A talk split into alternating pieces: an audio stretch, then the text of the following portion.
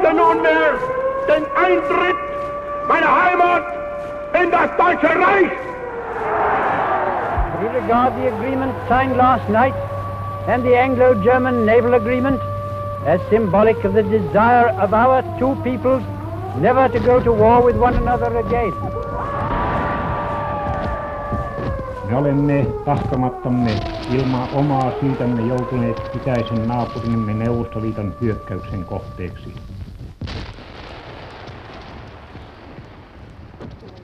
Toisen maailmansodan syttymisestä tuli syyskuun 2019 alussa kuluneeksi 80 vuotta. Siihen johtaneita vaiheita on paljon tutkittu, mutta kansainvälinen tutkimus tuottaa edelleen uutta tietoa toisen maailmansodan taustoista ja tapahtumista. Pitkän uran sotilaana ja tutkijana tehnyt valtiotieteen tohtori professori Pekka Visuri on kollegansa professori Eino Murtorinten kanssa uudessa kirjassaan Hitlerin ja Stalinin kaupankäynti Suomesta 3940 perehtynyt sekä toisen maailmansodan että talvisodan ja jatkosodan taustoihin. Tässä kaksiosaisen historiasarjan ensimmäisessä osassa taustoitetaan toisen maailmansodan syntyä kansainvälisestä näkökulmasta ja sarjan toisessa osassa tutkitaan talvisodan syttymistä. Mutta nyt Pekka Visurin kanssa palaamme ensimmäisen maailmansodan jälkeiseen aikaan 1920-luvun alkuun ja lähdemme kaivelemaan toisen maailmansodan syntyvaiheita sieltä saakka. Millainen tilanne oli silloin kahdessa sodan hävinneessä maassa, Saksassa ja Neuvostovenäjällä? Ja miten niiden suhteet alkoivat kehittyä? Taustanahan siinä oli eh, se, että molemmat olivat joutuneet häviölle ensimmäisessä maailmansodassa. Molemmat keisarikunnat, Saksan keisarikunta ja Venäjän keisarikunta romahtivat. Ja Venäjällä oli neuvostohallitus. Se ei, ollut, se ei ollut vielä Neuvostoliitto, mutta – neuvosto Venäjäksi sanottu. Se oli suurissa vaikeuksissa. Sisällissota kesti monta vuotta ja se oli erittäin tuhoisa. Sitten läntiset suurvallat pyrkivät kaikin keinoin palauttamaan niin sanotun valkoisen Venäjän valtaan, eli puhuttiin valkoisista kenraaleista, jotka olivat tehneet interventioita ja sitä kesti monta vuotta, että – läntiset suurvallat tekivät interventioita ja pyrkivät ihan, ihan selkeästi kukistamaan bolsevikki hallituksen, joka oli vallankumouksessa noussut valtaa. Taas Saksassa oli vähän samantapainen tilanne, koska sielläkin oli tapahtunut vallankumous. E, ei ollut niin radikaali kuin Venäjällä, mutta muodostettiin Weimarin tasavalta niin se oli kuitenkin Saksan keisarikuntaan nähden hyvin erilainen ja se oli suurissa vaikeuksissa erittäin kovat sotakorvaukset maksettavana. Työttömyys oli valtavaa välillä ja erilaiset kapinaliikkeet arkipäivää. Ja näissä olosuhteissa siinä 1922 ne yhtäkkiä tapasivat toisensa. Niin kuin sanotaan, että kaksi maailmansodan häviä ja valtiota, niin meidän, meidän kannattaisi harrastaa yhteistyötä, koska muuten, muuten me joudumme huonommissa olosuhteissa yksin kamppailemaan näitä voittajavaltioita vastaan. Ja, ja, ja tämä sitten eh, pienessä Itali, Italian kaupungissa Rapallossa tehdyllä sopimuksella tämä saksalais- venäläinen yhteistyö lähti sitten käyntiin erityisesti talouden alalla, mutta myöskin salaisesti sotilasyhteistyön. Niin, siinä on mielenkiintoista. Saksalaiset muun muassa koulutti sotilaita ilmavoimia ja näin poispäin Venäjällä. Tähän kuulostaa aika uskomattomalta. Kyllä, kyllä siinä oli ihan selkeä tarkoitus. Saksalaiset saivat Venäjältä eh, aluetta käyttöönsä. Lipetsk oli yksi paikka, jossa – voitiin salaa kehittää ilmavoimia, jotka oli Saksalta kielletty Versailles rauhansopimuksessa, samoin kuin panssarijoukkojen ylläpito oli kielletty. Myöhempi tunnettu panssarikenraali Guderian muun muassa oli koulutuksessa siellä, kehitteli panssarijoukkoja ja Saksan ilmavoima käytännössä perustettiin Venäjällä. Saksan kansainvälinen asema alkoi vakiintua 1920-luvun loppua kohti. Saksa liittyi kansainliittoon vuonna 1926 ja kahden vuoden kuluttua voittajavallat lopettivat Saksan länsiosassa sijaitsevan Reinin maan miehityksen. Ne olivat vallanneet sen ensimmäisen maailmansodan jälkeen takeeksi siitä, että Saksa noudattaa Versain rauhansopimusta. Saksan talous alkoi myös elpyä vuosikymmenen alun hyperinflaation jäljiltä ja maahan alkoi virrata myös amerikkalaista pääomaa. Syksyllä 1929 Saksan tilanne äkisti muuttui. Saksan naapurisuhteiden takuumiehenä ollut ulkoministeri Streseman kuoli ja kolme viikkoa myöhemmin koettiin New Yorkissa pörssiromahdus, jonka vaikutukset heijastuivat myös Eurooppaan. Työttömyys Saksassa suorastaan räjähti ja siihen reaktiona natsien kannatus. Sitten kun suuri talouslama alkoi maailmassa 29, niin se iski Saksaan erittäin pahasti ja työttömyys nousi huimiin lukemiin. Puhuttiin seitsemästä miljoonasta työttömästä, niin eihän minkään maan yhteiskunta rauha kestä tällaista kuohuntaa, mikä siitä seurasi.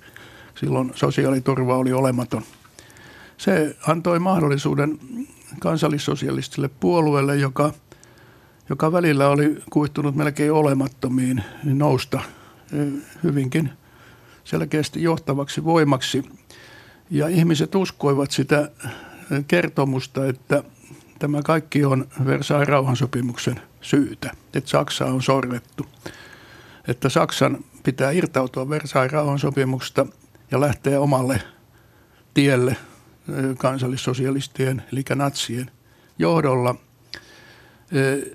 Tämä sanoma tuotti kuitenkin 30-luvun alussa niin hyvinkin tuolosta niin, että natsien kannatus melkein nollasta noin 40 prosenttia kohosi ja sehän on aivan huima saavutus. Tosin nykyisin Euroopassa monet radikaalipuolueet myöskin pystyvät tämmöisiin vähän samantapaisiin, mutta ei läheskään näin huimaan – huimaan nousuun. Ja natsien ohjelma oli aika yksinkertaisen selkeä. Nostetaan Saksa suurvallaksi johtajaperiaatteella, demokratia lopetetaan ja ainoa puolue, joka sallitaan, on kansallissosialistinen puolue ja ainoa johtaja, jolla on määräysvalta, on Hitler.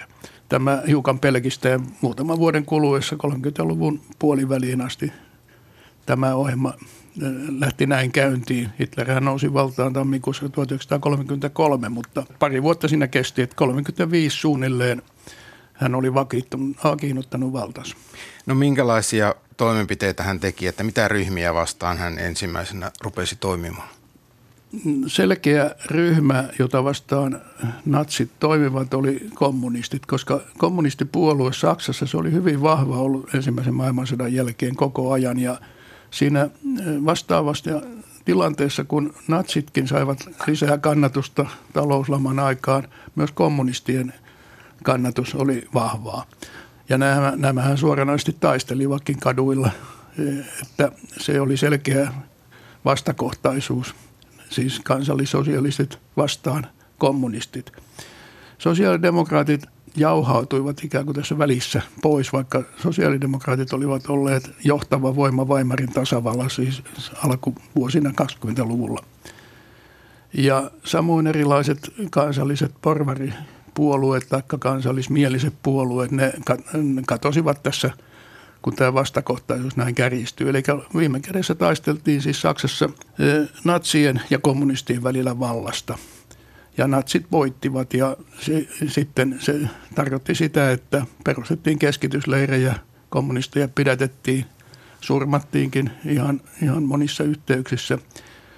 E, ja tämä oli jossakin määrin kannatettua, koska kommunistien kannatus oli kuitenkin aika rajoitettua Saksassa loppujen lopuksi, niin tämä oli se natsien voitto, että he pystyivät sanomaan, että nyt kansallinen – ajattelu Saksassa voittaa. No millä tavalla Neuvostoliitossa katsottiin tätä kommunistien ahdistelua?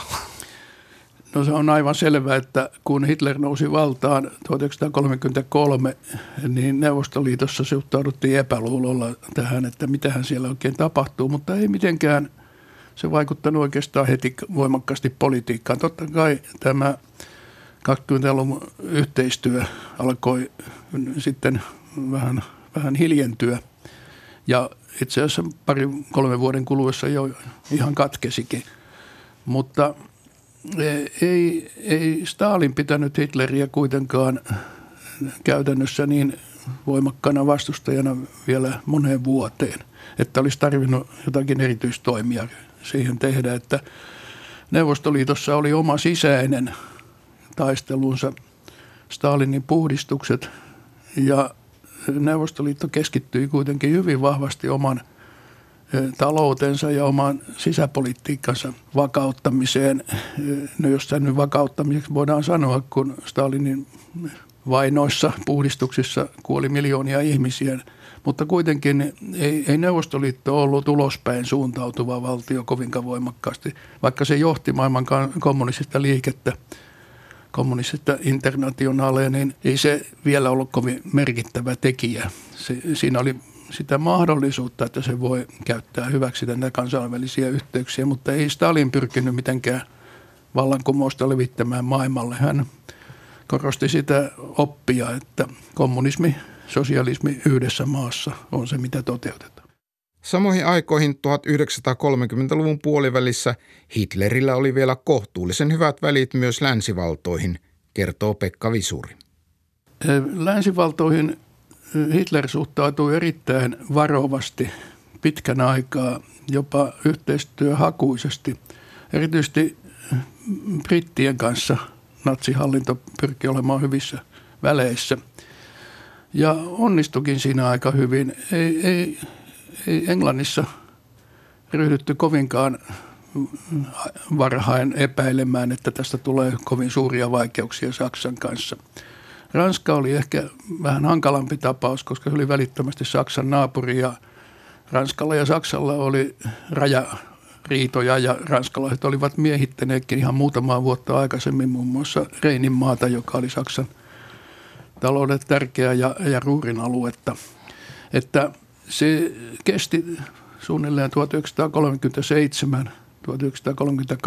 1937-1938 vuosien tienoille tämmöinen kuitenkin vähän niin kuin odottava tunnelma ulkopolitiikan alalla, että vaikka, vaikka Saksa ihan selkeästi irtautui Versailles rauhansopimuksesta ja, ja jo hankki omia menetettyjä alueitaan tavallaan takaisin siis toisin sanoen – tämmöisen demilitarisoidun Reininmaan jälleen otti ihan täysin omaan kontrolliinsa, niin niitä pidettiin aika lailla oikeutettuna toimenpiteitä, piteinä, että ei, ei, ei mitään hälyttävää tapahtunut ennen vuotta 1938. Keväällä 1938 Euroopassa alkoi sitten tosiaan tapahtua. Hitler oli monissa yhteyksissä puhunut Saksan elintilan laajentamisen tarpeesta.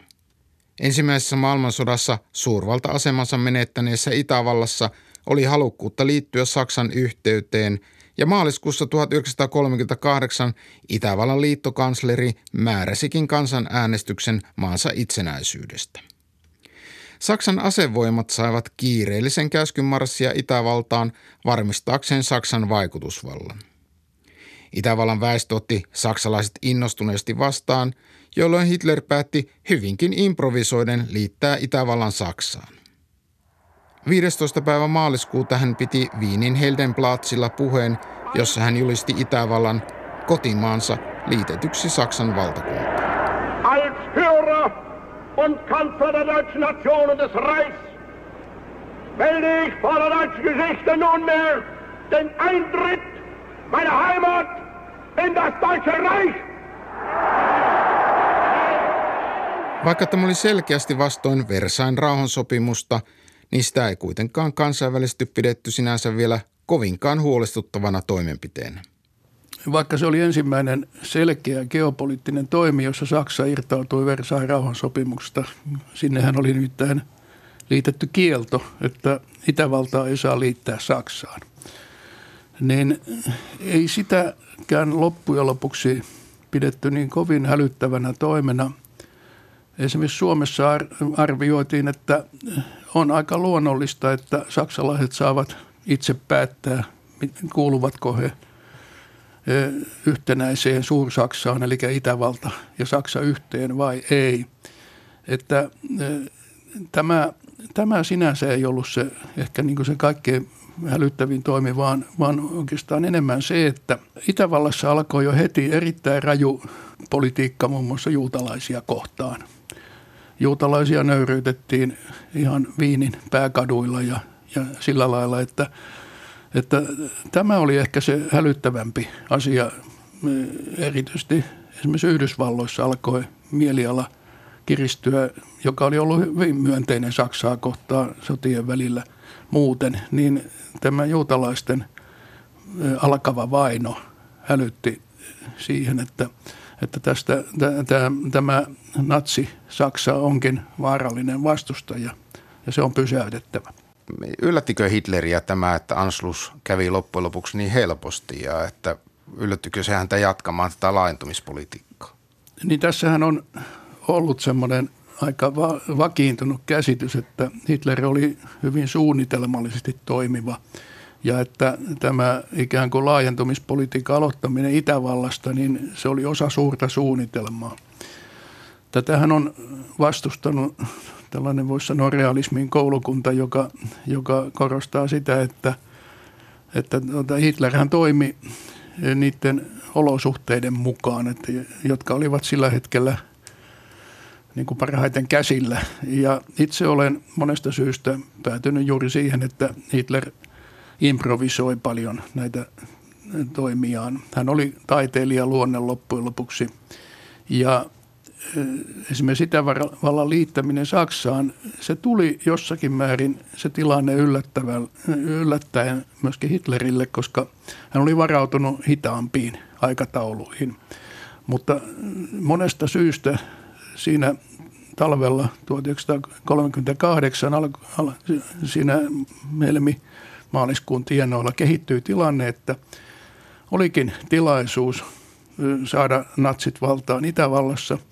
Ja kun Hitler lähti sitten, auto saattui kerran sinne, niin on aika uskottava kertomus. Muun muassa Hitlerin adjutantti Nikolaus von Belo kertoo siitä, että hän itse asiassa matkalla – teki päätöksen suunnilleen tullessaan kotikaupunkinsa, entisen kotikaupunkinsa Lintsiin, että nyt onkin otollinen tilaisuus liittää Itävalta Saksaan.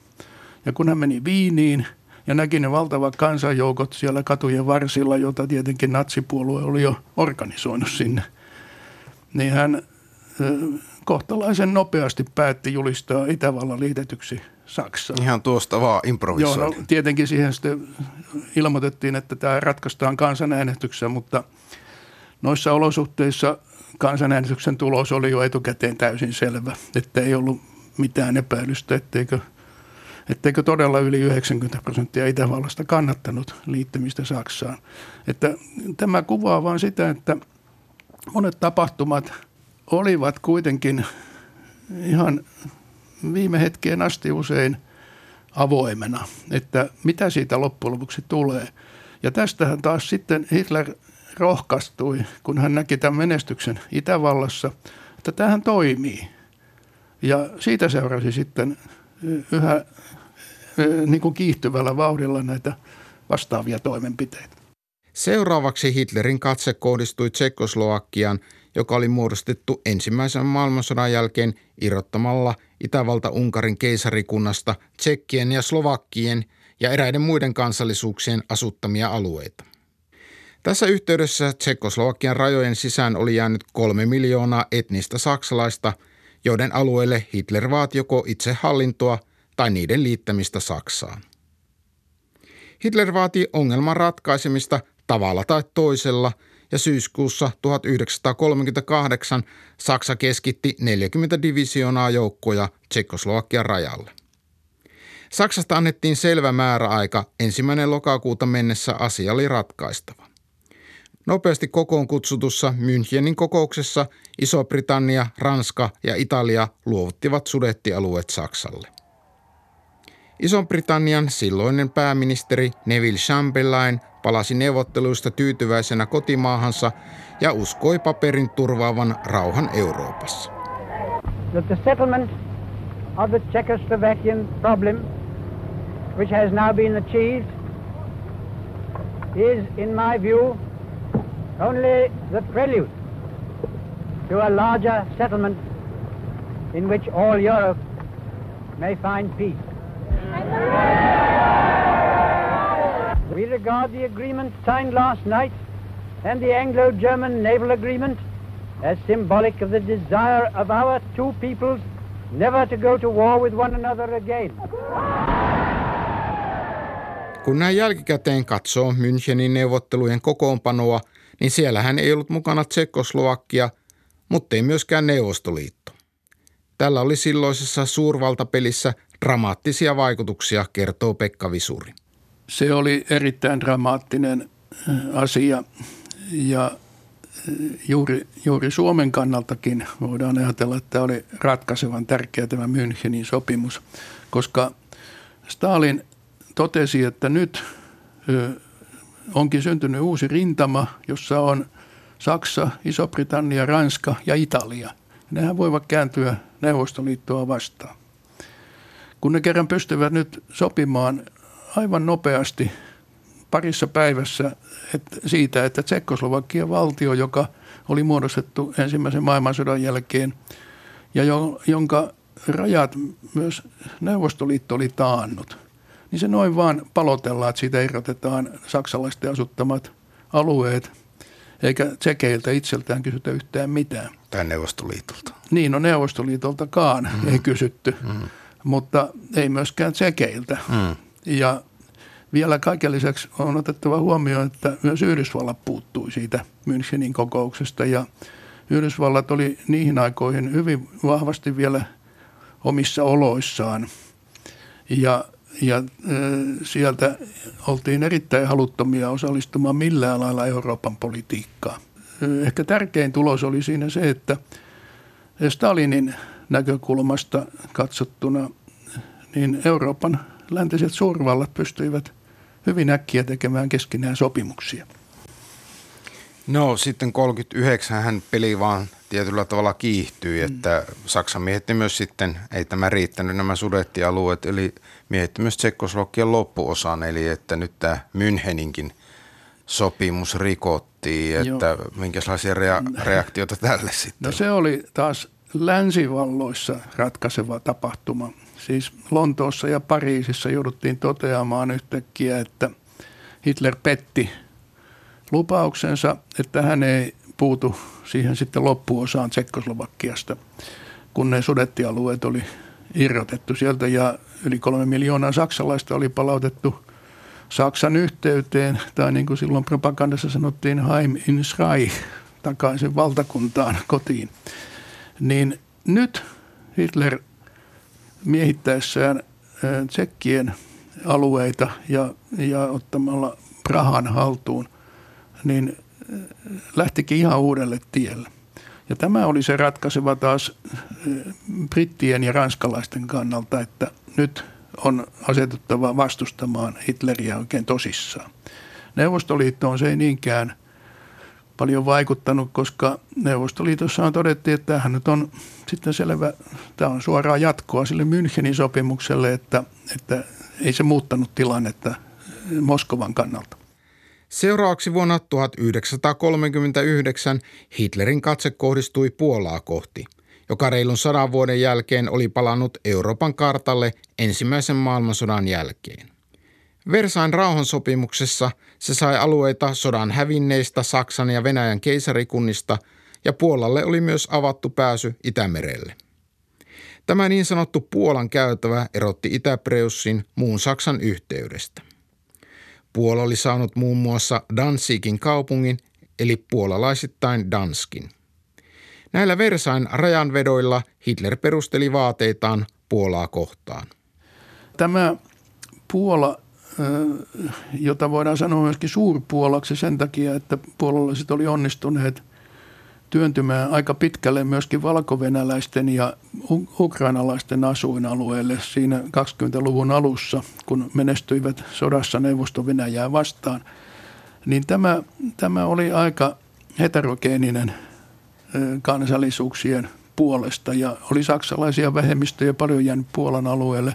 Siellä oli ukrainalaisia, siellä oli valkovenäläisiä, siellä oli, siellä oli vähän muitakin, mutta Hitlerin politiikassa kuitenkin oli ollut aika varovainen suhtautuminen Puolaan vallalla pitkään. Jopa, jopa he pystyivät monista asioista sopimaankin ja sen takia 1939 keväällä eh, Hitlerin vaatimukset palauttaa Danzigin kaupunki Saksaan, siis mä puhun siitä, että hän vaati palauttamista, koska – katsottiin, että sehän on vanha saksalainen kaupunki, jossa oli selvä enemmistö saksalaisia.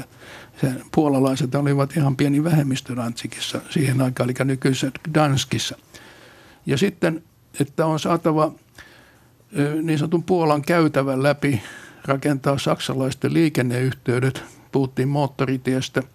Tämä käytävähän oli rakennettu tai siis muodostettu siihen sillä lailla, että Puolalle tuli meriyhteys – Itämereen, mitä Puolalla ei ollut aikaisemmin ollut. Ja, ja se jakoi taas Saksan kahteen osaan niin, että Itä-Preussi oli tämän käytävän erottama. Hitlerin vaatimus oli, että tähän pitää saada vapaat liikenneyhteydet tämän Puolan käytävän läpi. Tässä oli ne vaatimukset, mutta kun puolalaiset eivät siihen suostuneet ja saivat siihen sitten hyvin äkkiä länsivaltojen tuen – erityisesti britit asettuivat Saksaa vastaan ja tukemaan Puolaa, niin syntyi tilanne, että eri länsi, länsivaltojen tuella puolalaisilla oli mielestään vahva neuvotteluasema, että Saksan vaatimukseen ei tarvitse suostua. Ja näin tämä sitten usean kuukauden kuluessa kohti kesää 39 kärjistyi tämä tilanne. Mitään ratkaisua ei syntynyt. Hitler päätti, että jos ei puolalaiset suostu näihin vaatimuksiin, niin Saksa hyökkää elokuun lopulla. Puolan kysymys aiheutti mielenkiintoisen poliittisen pelin Euroopassa, ikään kuin kolmiodraaman. Saksan ja Neuvostoliiton tuleva liitto ei todellakaan ollut keväällä 1939 mitenkään kiveen hakattu, vaan Neuvostoliitto neuvotteli sekä Ison-Britannian ja Ranskan että myös Saksan kanssa. Hieman yllättävää on, että myös Hitler kävi neuvotteluja länsimaiden kanssa. Kaikki tietävät syyskuun ensimmäisen päivän 1939, jolloin Saksa hyökkäsi Puolaan, mutta tuntemattomampi päivämäärä on 20. elokuuta, jolloin kortit Euroopassa oikeastaan jaettiin. Tämä tilanne, joka syntyi keväällä 1939 tästä Puolan kysymyksestä, niin sehän aiheutti kyllä hyvinkin vilkasta diplomaattista toimintaa. E, sekä englantilaiset että ranskalaiset pyrkivät nyt Neuvostoliiton saamaan omaan liittokuntaansa. Ja jo keväällä alkoivat neuvottelut Moskovassa siitä, että muodostetaan kolmiliitto. Ja se eteni tämä hanke niin pitkälle, että heinäkuun 20. päivän tienoilla olikin jo sopimusluonnos valmis ja siinä oli jopa – jopa parafointi, eli neuvottelijoiden nimikirjaimet alla, että se teksti oli hyväksytty. Mutta sitten siinä oli sellainen ongelma, että se oli vain poliittinen julistus. Siinä ei ollut mitään käytännön määräyksiä, että miten se tapahtuisi. Ja sen takia Neuvostoliitto vaati, että, että jos eh, tulee tämän sopimuksen toteutustilanne, niin Neuvostoliitolla pitää olla eh, läpikulko-oikeudet siinä Saksan ja Puolan välisillä alueilla. Silloin puhuttiin Baltian maista ja Suomesta, ne kuulu tähän välialueeseen ja myöskin Romania. Että eihän siitä mitään tule, jos, jos tota, tällainen liittokunta kääntyy Saksaa vastaan ja Neuvostoliitto joutuu odottamaan siellä omalla alueella, että Saksa hyökkää itään. Et pitää olla selkeät sotilaalliset määräykset siitä, että sodan sattuessa koko liittokunta yhdessä – lähtee sotatoimiin Saksaa vastaan. Mutta tästä ei sitten syntynyt sopimusta tai sitä monestakin syystä jarruteltiin niitä neuvotteluita ja erityisesti Lontoossa oli semmoinen perusepäluulo Neuvostoliittoa kohtaan. Ranska oli innokkaampi suostumaan siihen, että nämä Neuvostoliiton vaatimukset ovat ihan oikeutettuja. Ja kun tätä jahkailtiin siinä heinäkuun ja elokuun alkupuolen aikaa, niin Hitler omalla aikataulullaan alkoi sitten kiirehtiä ja, ja sieltä Saksasta otettiin jo pitkin kevättä ja alkukesääkin yhteyksiä Neuvostoliittoon, että voitaisiinko saada aikaan taloudellista yhteistyötä. Ja sieltä Moskovasta vastattiin, että tähän pitää liittää sitten myöskin poliittinen sopimus. Se oikeastaan se suurin este tälle Hitlerin Stalinin lähentymiselle oli kuitenkin se, että jo molemmilla puolilla oli kuitenkin jo ollut neuvotteluja muun muassa brittien kanssa. Saksalaisetkin kävivät mitään Ison-Britannian kanssa koko aika kesällä 39 neuvotteluja yhteistyöstä. Ja oli jo aika pitkälle kehittymässä sopimus siitä, että Puolan kysymys ratkaistaan sillä että saksalaisten vaatimuksiin pitää suostua ja näin vältetään suursodan alkaminen tämä ei ollut todellakaan mikään yksinkertainen tilanne, vaan nämä erilaiset vaihtoehdot olivat aivan viimeiseen hetkeen asti auki.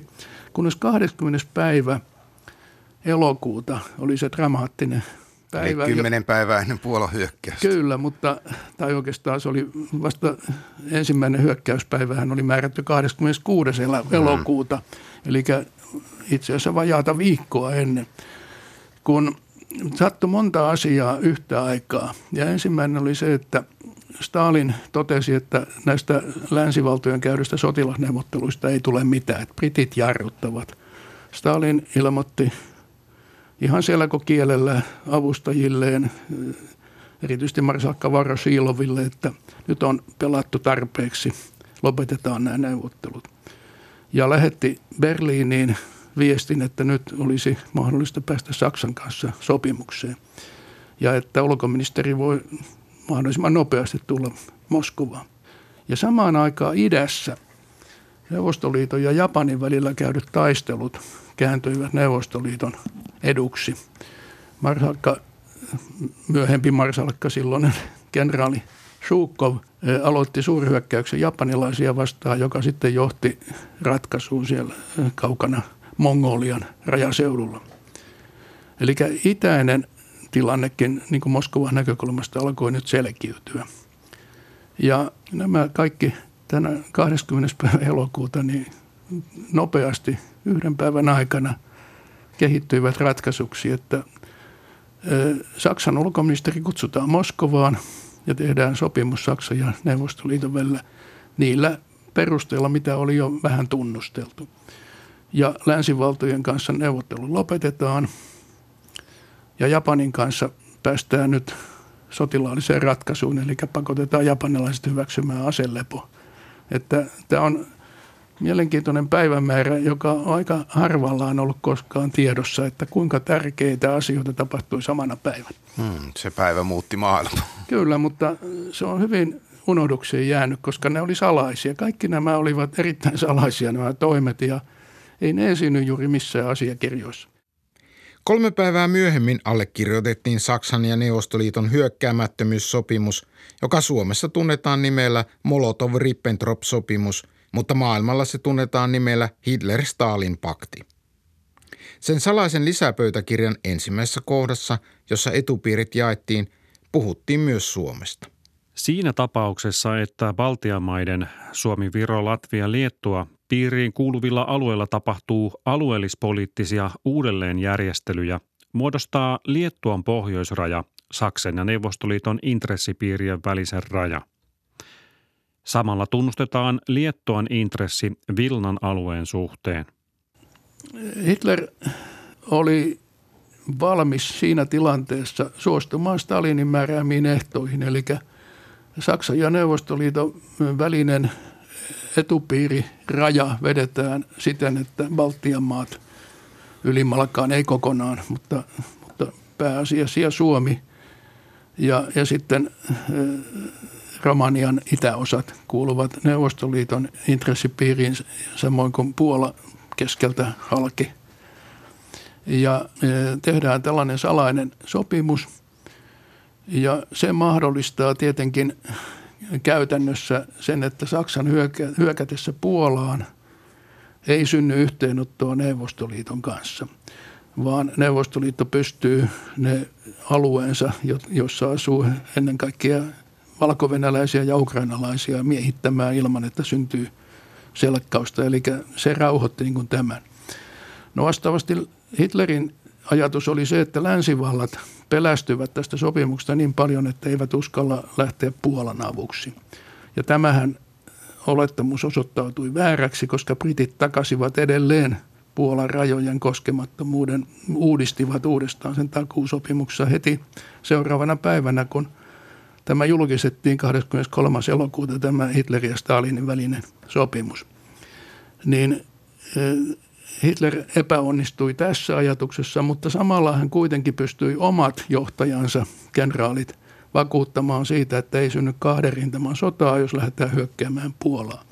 Eli se palveli hyvin vahvasti tätä Hitlerin sisäistä päätöksentekoa niin, että hän, sai perusteet esittää Wehrmachtin armeijan johdolle, että tämä hyökkäys Puolaan ei laukaise välttämättä mitään suurisotaa. No, näinhän siinä ei käynyt. Että. Se oli virhelaskelma, mutta, mutta, mutta siinä sopimuksen tekohetkellä se oli hyvin tärkeällä siellä juuri tällainen ajattelu. Elokuun viimeisenä päivänä kello 16 Hitlerin päämajasta annettiin lopullinen käsky hyökkäyksen aloittamisesta aikaisin seuraavana aamuna. Saksa käytti tekosyynä Mainilan laukaisten tapaista harhautusta, että Puola mukamas olisi avannut tulen saksalaisia kohti. Syyskuun ensimmäisenä Hitler valtiopäivillä julisti, miten Puolan tuleen oli vastattu ja sota oli syttynyt. Polen hat heute Nacht zum ersten Mal auf unserem eigenen Territorium auch mit bereits regulären Soldaten geschossen. Seit 5.45 Uhr wird jetzt zurückgeschossen.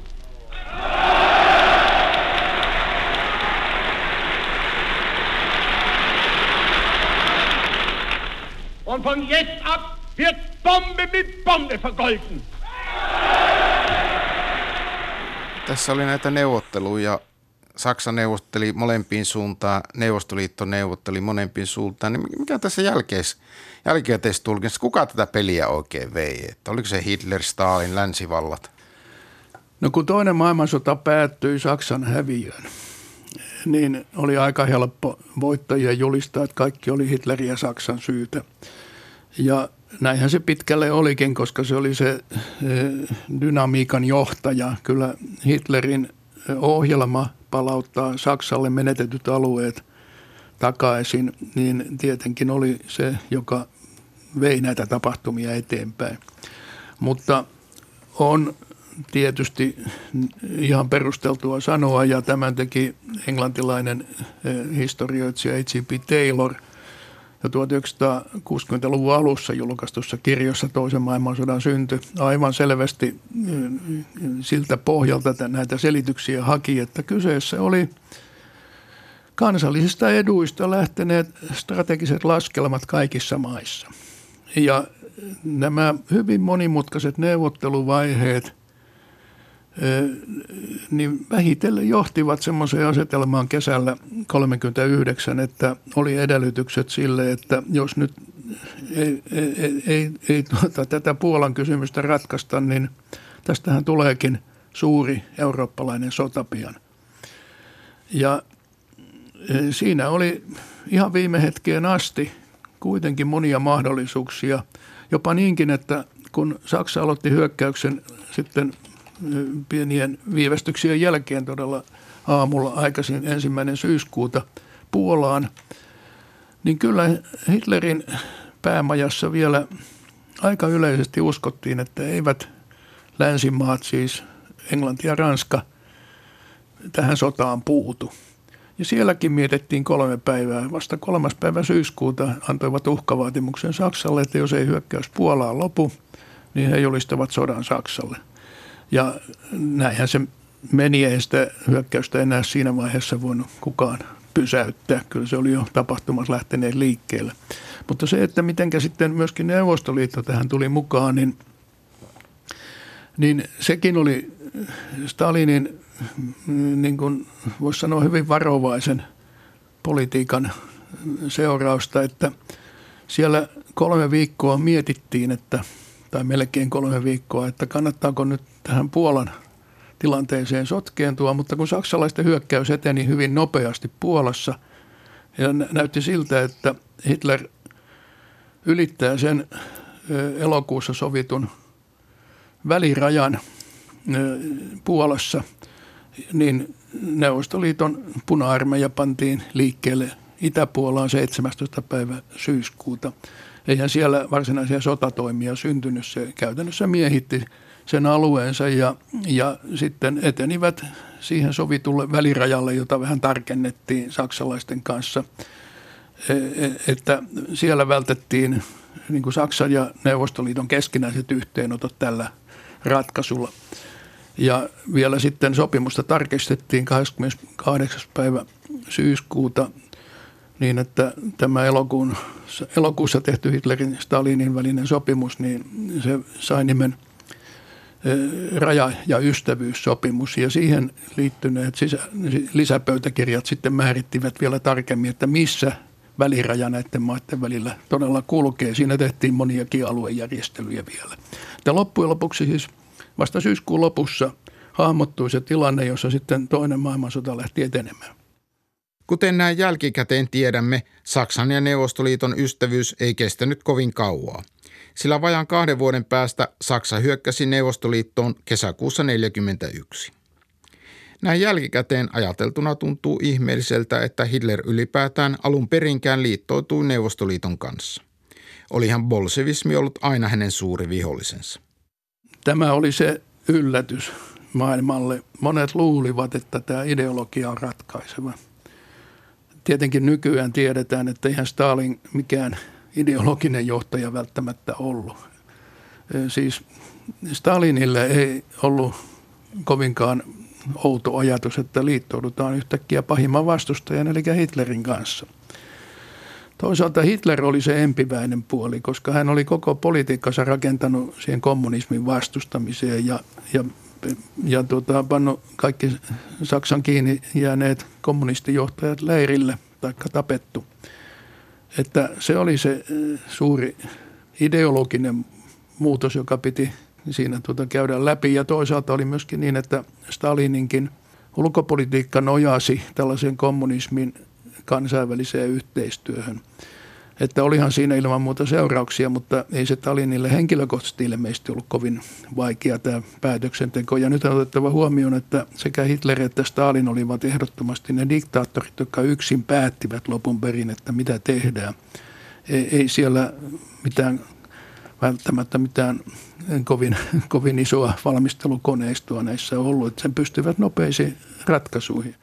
Sen jälkeen kun Saksa oli hyökännyt Puolaan, Suomi antoi muiden Pohjoismaiden kanssa heti ensimmäinen syyskuuta puolueettomuusjulistuksen. Samanlainen puolueettomuusjulistus annettiin myös 3. syyskuuta, kun länsivallat julistivat sodan Saksalle. Samoin 17. syyskuuta, kun Neuvostoliitto hyökkäsi Puolan itäosaan. Suomi halusi siis kiihkeästi pysytellä suurvaltojen konfliktin ulkopuolella syksyllä 1939, mutta kuinka tapahtumat oikein lähtevät etenemään Suomen kannalta ja kuinka paljon Suomessa tiedettiin tuosta salaisesta lisäpöytäkirjasta? Siitä kerrotaan tämän ohjelmasarjan toisessa osassa.